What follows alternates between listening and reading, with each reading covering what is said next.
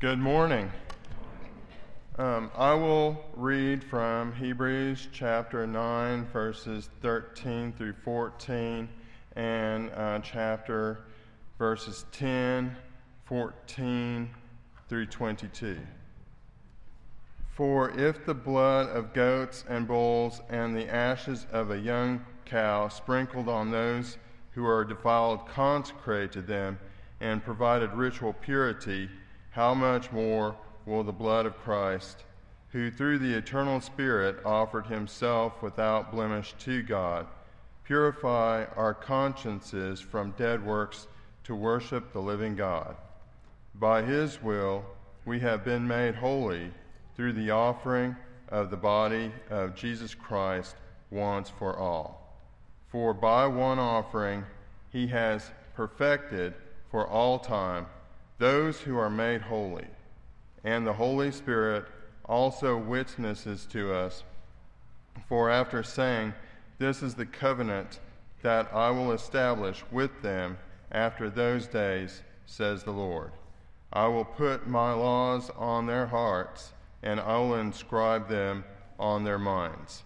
Then he says, Their sins and their lawless deeds I will remember no longer. Now, where there is forgiveness of these, there is no longer any offering for sin. Therefore, brothers and sisters, since we have confidence to enter the sanctuary by the blood of Jesus, by the fresh and living way, that he inaugurated for us through the curtain, that is, through his flesh. And since we have a great priest over the house of God, let us draw near with a sincere heart in the assurance that faith brings, because we have had our hearts sprinkled clean from an evil conscience and our bodies washed in pure water. This is God's word. You may be seated.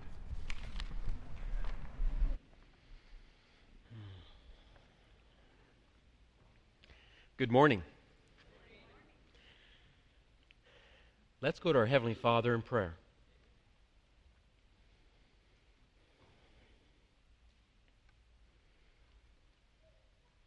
Our Heavenly Father, we recognize that you are worthy of all glory and honor and praise for all that you have done, are doing, and will do. And Father, we pray that our hearts might be so tuned that we will join the heavenly praise that is being offered up to you and to your Son. Father, we pray that as we look at your word, that we will have soft hearts, that we will allow your word to shape us, that you might have your way and your will in our lives, that we might live out the purposes that you give for your people, that we might be the instruments and tools that you desire us to be. We pray, Heavenly Father, that your will will be done and that you will be glorified. And we ask all of these things through your Son's name. Amen.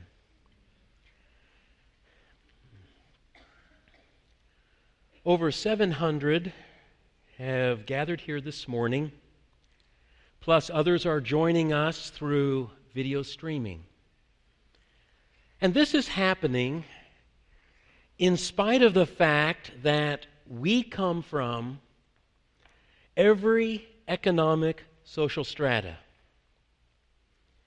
We come from every age group and generation. We possess every hue of skin tone. Among us is represented every educational level. We have been born not only in Texas and not only in the United States, but some of us have been born from countries around this world. We are politically diverse. We are socially diverse. And yet, in spite of all these things which sometimes divide people, we recognize that we share something in common that far outweighs all of these little details. And it is what we share in common that unites us. We serve the Lord. This year, our yearly theme is focused on our new mission statement Love God, love people, change the world. However, before anyone can love God or love others in the ways that God wants us to love others, and before we can become the tools that God can use to change the world, people must first be transformed by the story of what God has done and is doing in this world. And this morning's lesson involves replowing familiar ground. We're going to go back and, and look again at the greatest story of rescue, the greatest story of transformation that exists.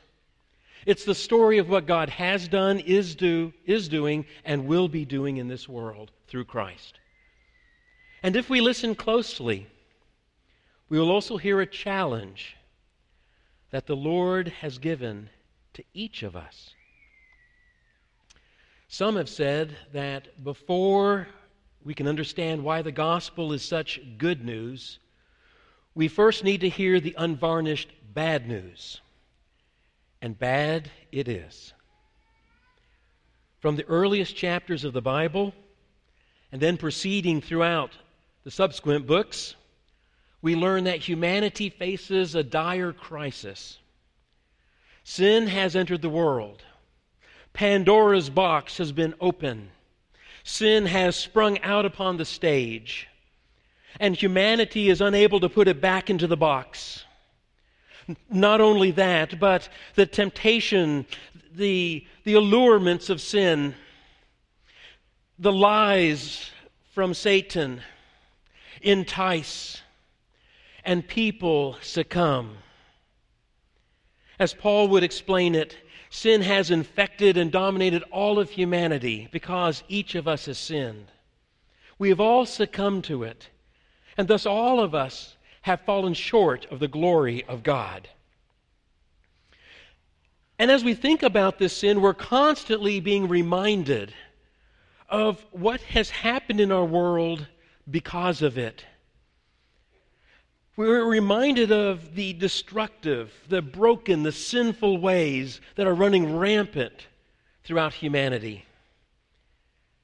Less than seven days ago, in the city of Las Vegas, a man unleashed death and havoc against a crowd. You turn on the evening news at night, and almost every evening the headline stories describe violence and injustice, as well as the resulting suffering that came from these things. But the wrecking ball of sin is not just remote and distant out there, it has also shattered godliness and peace much closer to home among family and friends.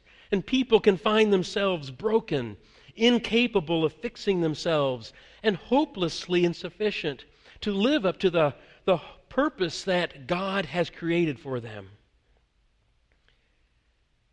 Have you ever stared in the face the corrosive and divisive power of lies, an illicit desire, theft, selfish ambition? Have you looked it in the face and seen it? Have you suffered injustice because of sin's work in someone else's life, then you are painfully aware how sin wreaks havoc, reducing lives to rubble, leaving wounds and scars. Perhaps you've asked, why hasn't God done something about all the evil and all the suffering it causes?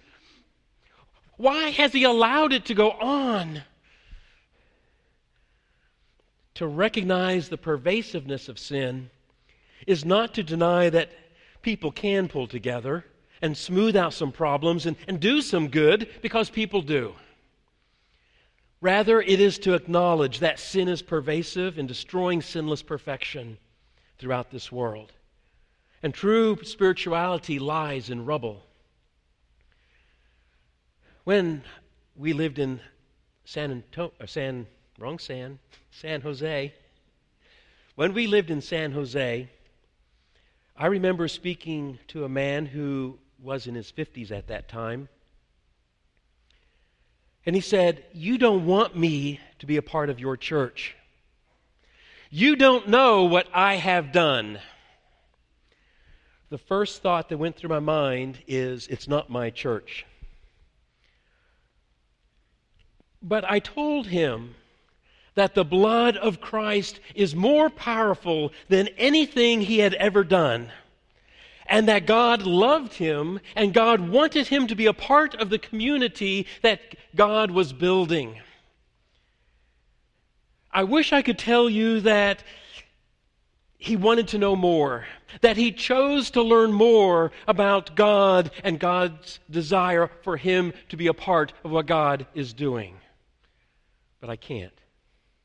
He continued to insist that there was no way that God wanted him, that he had gone too far. Sin can do that. Not only is Satan the father of lies, his lies can convince people that their sin is too great for God's love and transforming power. And of course, that is not true. It's just one more way that, that sin can shatter lives and continue to hold them down. And as we think about sin and this, its pervasiveness, if we're honest, we know that our lives have not been exempt either. And it has impacted us. Everyone has been broken by sin and suffered its effects. Paul would graphically describe our spiritual state before coming to Christ. Titus chapter 3 and verse 3 We too were once foolish, disobedient, misled, enslaved to various passions and desires, spending our lives in evil and envy, hateful and hating one another.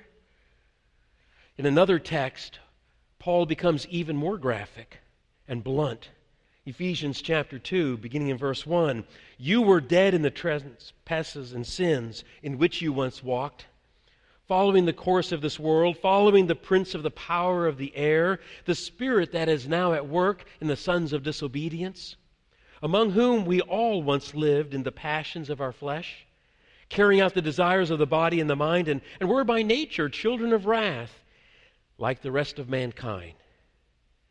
And the reason that all of this sin is such bad news is not only does it ruin relationships and destroy lives here, but also, after this life is over, everyone must appear before God and give an accounting for all of the good and the evil that they have done during their lifetime. And the sad truth is that no one has lived up to the standard of godliness and holiness that would enable them to remain in fellowship with God as God judges how they've lived. Everyone stands condemned. And this is bad news. Thinking about who we are and what we have done and who we are coming before Christ, it can be painful and unsettling. But there's two short Bible stories that illustrate why it is important to remember who we are without Christ, to reflect upon our sinfulness before we come to Christ. The first story deals with Jesus, a Pharisee called Simon, and a sinful woman. Jesus had been invited to this dinner at this Pharisee's house, a man named Simon. And as Jesus goes to the, the dinner, and you'll remember how people ate back then.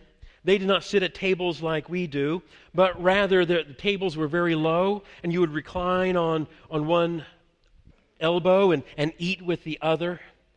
And so Jesus has gone to this house of Simon, this Pharisee, and they're eating this meal. And while they're eating it, a woman who has a reputation, everyone knows who she is. She has a very sinful reputation. She comes in and she stands behind, as Jesus is laying there with his feet out behind him, she stands behind Jesus and she begins to sob. How many tears, how deep does the sobbing need to be to make a person's feet wet? But she's overcome. And she stands there and she's sobbing over his feet. And the tears are just falling down, soaking his feet. And then she takes her hair and she begins to dry them, and she gets them dry. she knows some things about Jesus. She's heard some things about this one. She's been moved to come in and do this. She pulls out this expensive perfume, and then after she's dried his feet, she pours this perfume on his feet. And Simon the Pharisee he watches all of this. He's looking down on the woman. And he's also thinking negative thoughts about Jesus. If this guy was really a prophet, he would know what type of woman this is that's touching him. He, he would stop this if he was really a prophet. So Simon is thinking these negative thoughts about this woman and, and about the Christ. And then Jesus says, Simon, I, would like to tell you a story. There was a banker, and he gave a loan to two fellas. One loan involved about a month and a half of salary, and the other loan involved about a year and a half of salary. And, and the time came that both of these men were incapable of paying back their loans. Now, the banker, he forgave both of them in their loans. So, Simon, I got a question for you. Who is going to love the banker more? And Simon says, Well, I, I suppose the one who had the bigger debt. And Jesus said, You're right.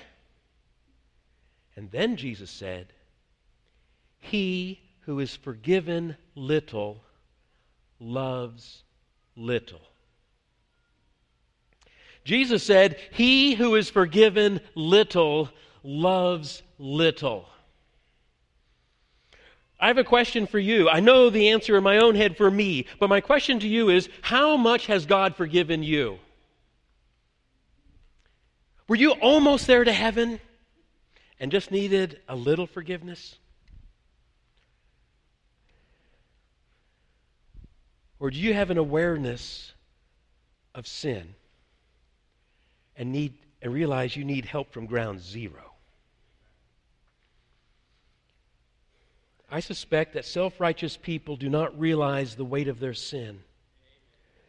And if we falsely view ourselves as people who barely fall short of God's glory and His, His salvation, I suspect our love for God might be quite shallow.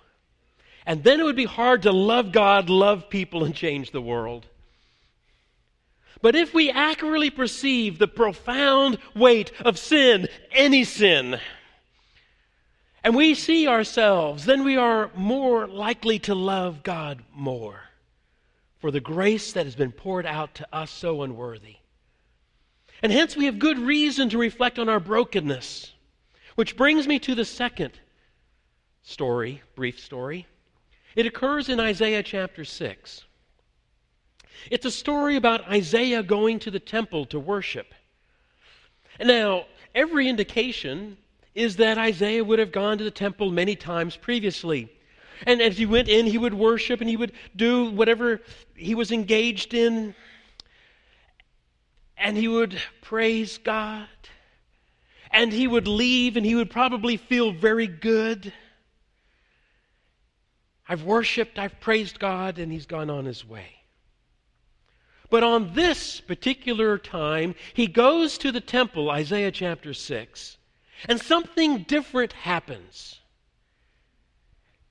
He writes and says, I saw the sovereign master seated on a high, elevated throne. The hem of his robe filled the temple. Seraphs stood over him. Each one had six wings. With two wings they covered their faces, with two wings they covered their feet, and they used the remaining two to fly. They called out to one another, Holy, holy, holy is the Lord who commands armies. His majestic splendor fills the earth. Isaiah has this apparently vision of something of the majesty of God. He hears these powerful seraphim praising God and proclaiming God's holiness. He sees something of the holiness of God.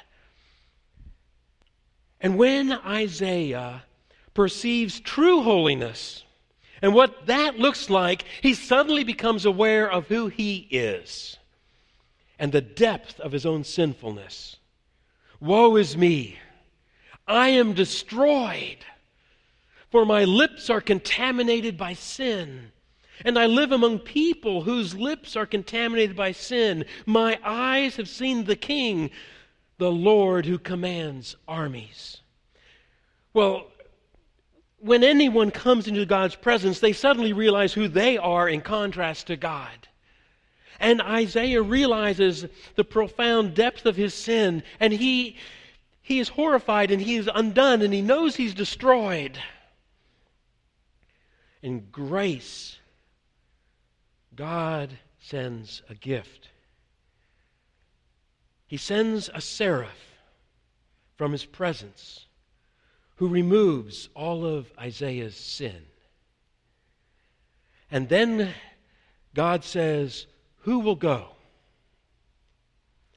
And as a result of his profound gratefulness and gratitude to God for what he has received, when Isaiah hears God say, Who will go? he says, Here am I, send me. And he's going to be someone that God can use to change the world.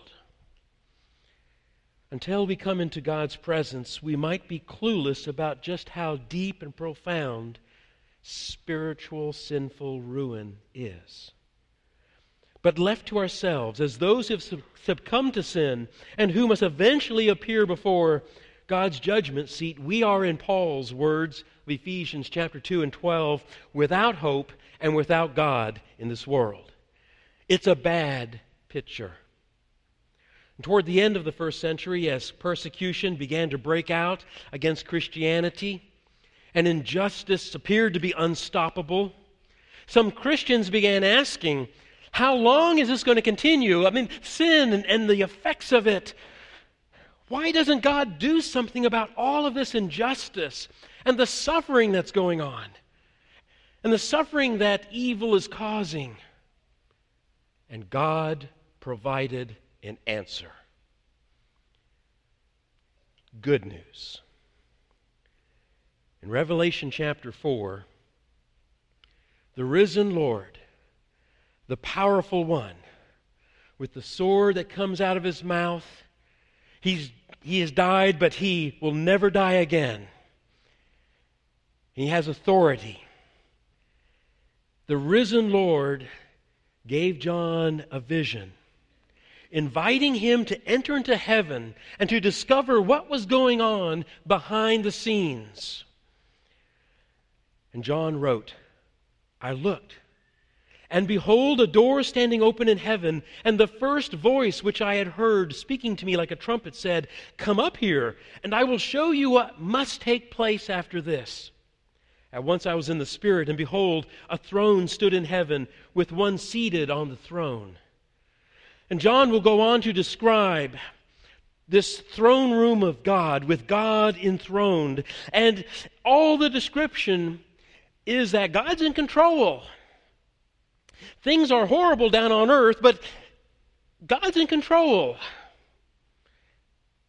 Everything is okay. And there's these beings around him who are constantly worshiping him four living creatures and, and these 24 elders and they're falling down and they're putting their crowns before him and they're worshiping him day and night. And then john writes after he's described this throne room and the scene that god's in control then i saw in the right hand of the one who was seated on the throne a scroll written on the front and the back and sealed with seven seals. This scroll explains God's will. God is sitting holding the scroll sealed with seven seals. It's God's answer to all the injustice and all the evil. The scroll is completely filled up, front and back. There's no room to add anything else to it. Nothing more can be said. It's all there. This scroll will reveal God's plan, and it will certainly come to pass. And as John is pro- seeing this, perceiving this, this vision of, of a scene transpiring in the throne room, and I saw a powerful angel proclaiming in a loud voice, Who is worthy to open the scroll and to break its seals? But no one in heaven or on earth or under the earth was able to open the scroll or to look into it. So I began to weep bitterly because no one was found who was worthy to open the scroll or look into it. Here it is, the scroll revealing how God's going to handle all this stuff. The scroll that's going to, to say what God is going to do. But nobody can reveal it. It's right there. And John begins to whip, bitterly cry. So close. And then one of the elders said to me, Stop weeping. Look, the lion of the tribe of Judah, the root of David, has conquered. Thus he can open the scroll and its seven seals. It's because of Jesus, the lion of Judah, what he has achieved that he's worthy of revealing God's plan for handling evil. In Revelation, this language of conquer, overcome, to be victorious, is repeatedly associated with those who pay the ultimate price to serve God. And this lamb has been victorious. He has conquered. And John then sees in the midst of the throne room a lamb that appeared to have been killed. It looks like this lamb has been slit and cut, and, but this lamb is very much alive. He came and took the scroll from the right hand of the one who was seated on the throne. And when he had taken the scroll, the four living creatures and the 24 elders threw themselves to the ground before the Lamb. And they begin singing a new song You are worthy to take the scroll and to open its seals because you were killed. And at the cost of your own blood, you have purchased for God persons from every tribe, language, people, and nation. You have appointed them as a kingdom and priests to serve our God, and they will reign on the earth. How is God handling the problem of evil? The song that's praising the slain lamb reveals that God has already begun. Through Christ's death, sin has been overcome Christ's blood is successfully purchasing people for God from every corner of the earth. And that's why we are such a diverse group here today, because of the blood of the Lamb. But this song also reveals something else that's very important. It reveals a transformative force in those purchased for God. They are given a new identity and a new purpose as priests who are part of God's kingdom. Salvation is not simply an eternal life insurance policy. I sometimes, when I think of this, I think of health insurance. People buy health insurance to protect against that bad day. But does it change how they live? Does the sugar increase slow down? Does medical insurance change anything about how people live? No. They've got insurance against a bad day if they need it. Sometimes I suspect people treat the salvation that God has provided like eternal life insurance. And it doesn't ch- it might not change how they live. But the purpose of the blood's lamb is not only to make us God's people, not only to rescue us from the, our worst evil and, and the, the problem and the condemnation that sin brings, but it transforms us. It makes us into God's people who have been given a purpose. Every single one of us, not just the staff, but all of the church is given a purpose in living for God. And to Christians who are feeling like the forces against Christ that are threatening and might extinguish it even. The song says, they're not going to win. This kingdom and God's people are going to continue to reign. What good news! The enemy doesn't win. The kingdom and these priests, they will continue to be. They will continue to serve and reign with Christ. And so, as the Lamb then goes ahead and breaks the seven seals to open the scroll that's containing God's plan for handling evil, the bottom line message is God will judge the evil that concerns his people. The blood has already made possible a new people, but God will judge the evil that exists. And in fact, one day, as the text that was read earlier the sea is no more at the end of Revelation. The source of evil ceases to exist, and Satan himself is thrown into a lake of fire, done away with. God has a plan for handling evil. It is righteous, it is decisive. And the living creatures and the elders who've been praising God in that throne room scene, as John first comes into it, they're now praising Christ crucified, who lives forevermore. And they say, Worthy is the Lamb who was killed to receive power and wealth and wisdom and might and honor and glory and praise. And then John essentially sees all of heaven and all of earth break out in praise to both God and the Lamb, because the Lamb is worthy of praise.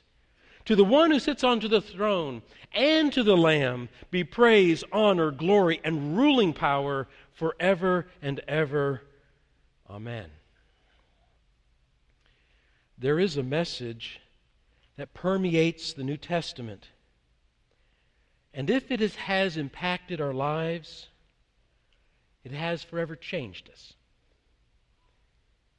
It begins with bad news and the honest recognition that, yes, we have all sinned. And left to ourselves, we are hopelessly lost. But God, in His love for us, sent his Son to die for us, so that with his blood we might be made holy. We might become God's forgiven people. And, and there's two huge practical things that come from this. As God's people, we are to praise God. 1 Peter chapter 2 verses 9 and 10, you remember how Peter describes us, the people of God, as being priests. Sounds a lot like Revelation. As being priests, given the purpose of proclaiming the glory, proclaiming the one who has taken us out of darkness and brought us into the wonderful light of his Son. That's one of our purposes. And if we understand the depth of our sin and where we have been, and what God has done in freeing us from that, then our hearts will praise and proclaim God. But there's a second thing that happens as God takes people to be His. As God's people, we are to be his workmanship. Paul described this in Ephesians chapter 2 and verse 10, having described that in grace God has taken people to be his. He then says, We are his workmanship, created in Christ Jesus to do good works. As his workmanship, we are to live in a particular way. We are to be, he transforms us, he gives us a new start, new life, spiritual life. We are forgiven. And now we are to live out the purpose that we have as being God's priests, as being God's people, as being His workmanship to change the world. If we truly understand the profound depth of our sin and the gift of God's grace, we will deeply love God and we will live lives of loving others and we'll be God's tools to change the world. The scripture reading this morning was from Hebrews. In Hebrews chapter 9, the author describes the effect and the benefit of the blood of bulls and goats being sprinkled on people. It made them ceremonially clean. And then he goes on to describe the effects of Christ crucified for us. He says, How much more will the blood, will his blood, not just do the ceremonially cleanliness, but purify our conscience? Release us from all awareness of sin against me. It's gone. I'm no longer held down by that. And he goes on to proclaim what the death of Christ has done for us. It has made us holy forever. You don't need any more sacrifices. You've been made holy forever. And he talks about God's promise, the new covenant, the God's promise through this sacrifice, the, the blood of Christ. He has taken us to be his people, and he has promised to forget, to remove all sin from our lives. And so then in chapter 10, as he's drawing into the great conclusion, starting in verse 19, he says, Therefore, let us come into, and I'm paraphrasing, into the presence of God boldly. Not because of who we are, but because of the blood. The blood of the Lamb. We can come into God's presence with boldness. And he describes that we can do that with a sincere heart. And why is that? We, we can come with, with faith and confidence. Why?